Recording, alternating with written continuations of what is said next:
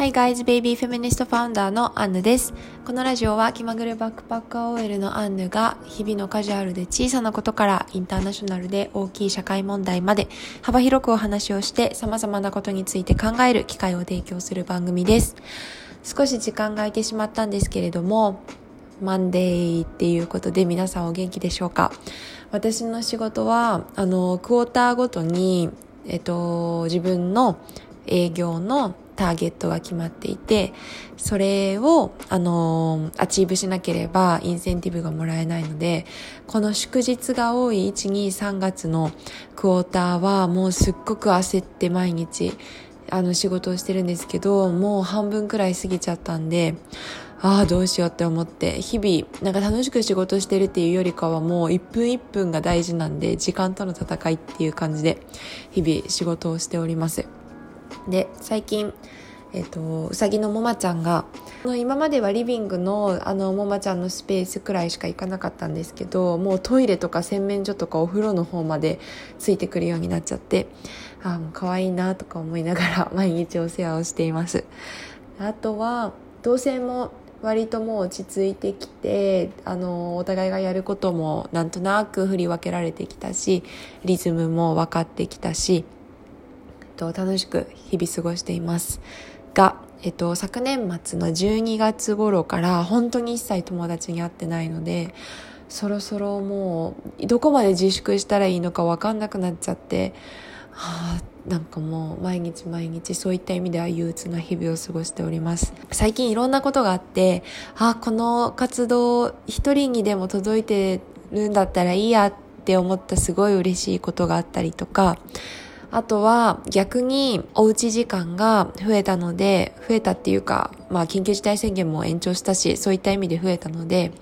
割といろんな本を読んだり、映画を見たり、ドキュメンタリーを見たりする時間が増えたんですけど、なんかそうしてると、まあ、この世の中が本当に自分が生きづらい世の中なんだなっていうことを毎日毎日自分自身に知らしめて生きてるから、本当になんかもう嫌になってきてこの国も嫌だし、でも他の国のドキュメンタリーとか見てもそんな感じだし、果たして私はもうどこに、どこで生きたらいいんだろうって思ってた時に、さっきツイッターで野口さんだっけ野沢さんだっけ忘れちゃった。宇宙に今行ってる人いますよね、日本人で。その人が宇宙ステーションから見たインドですとか、宇宙ステーションから見た日本ですとか、宇宙ステーションから見たスペインですとか、いろいろあの写真を、宇宙からの写真を投稿してて、ああ、もう私は宇宙に行った方がいいのかもしれないって考えながら現実逃避をしていたんですけど、ふとね、フェミニストって何って思い始めて、なんかフェミニストっていうこのフェミっていうのがやっぱりフィメオから来ている単語だし、フィメオって女性ね。なんか女性のためのイズム、だから行動っていうか活動っていう単語を使ってるからこそ誤解される場面が多いんだなっていうふうに最近少し感じていてそもそもフェミニストって女性の権利だけを主張しているあの人たちじゃないんですよ。多分みんなも根本的に考えたらそうだよねって理解してると思うんだけど割と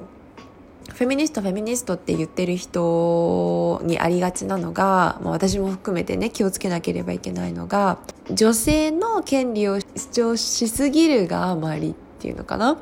えっと、男性の権利を差別するっていうことが出てきてしまっている。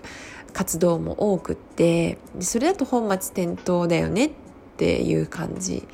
で男性の方でこの前インスタにコメントをいただいたんですけどこの前の森会長の件あの女性がいる会議は長引くみたいな発言あったじゃないですか、まあ、その問題については置いといたとして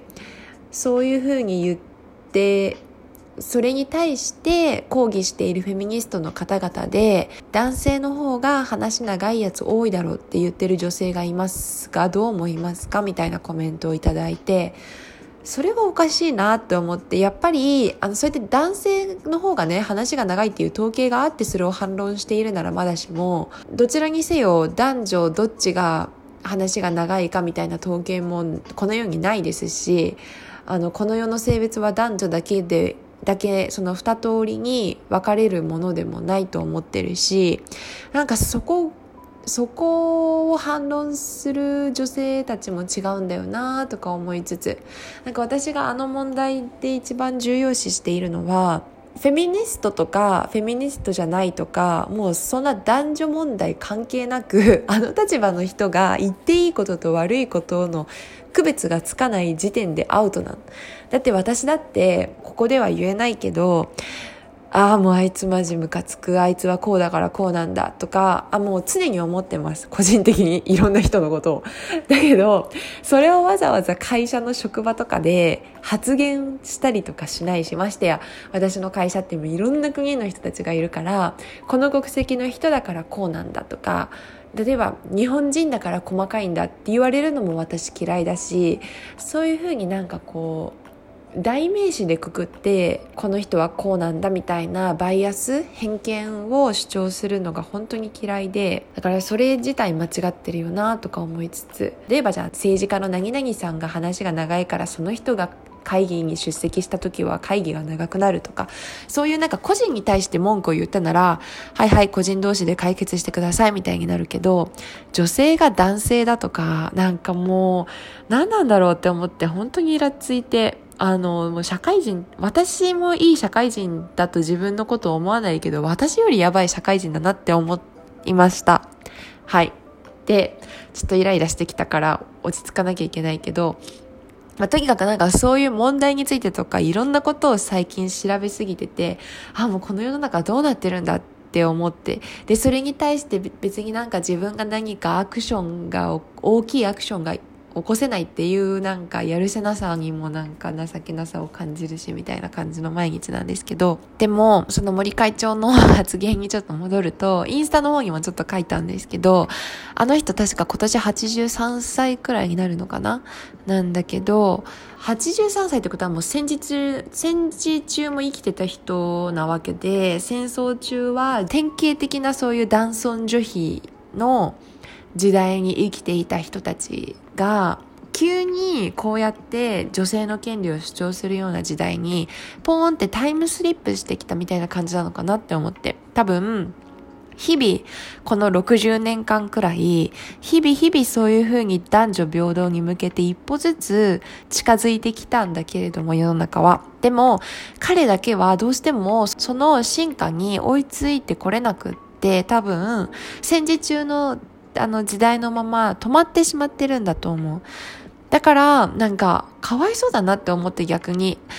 彼の中では、その時代のことが当たり前だったのに、今は彼の時代じゃない時代にいるから、彼が非常識になってしまってるっていうのは本当にかわいそうだなと思って、で、それって多分、すべての人に起こりうるものだと思ってて、私だってなんかそれ感じたのが、私今、えっと、11ヶ月になる甥っ子がいるんだけど、20歳になった時、20歳になった時、私が46歳で、その時、お互いの常識が一緒かどうかって言われたらわからないな、怖いなって思って。だから私も、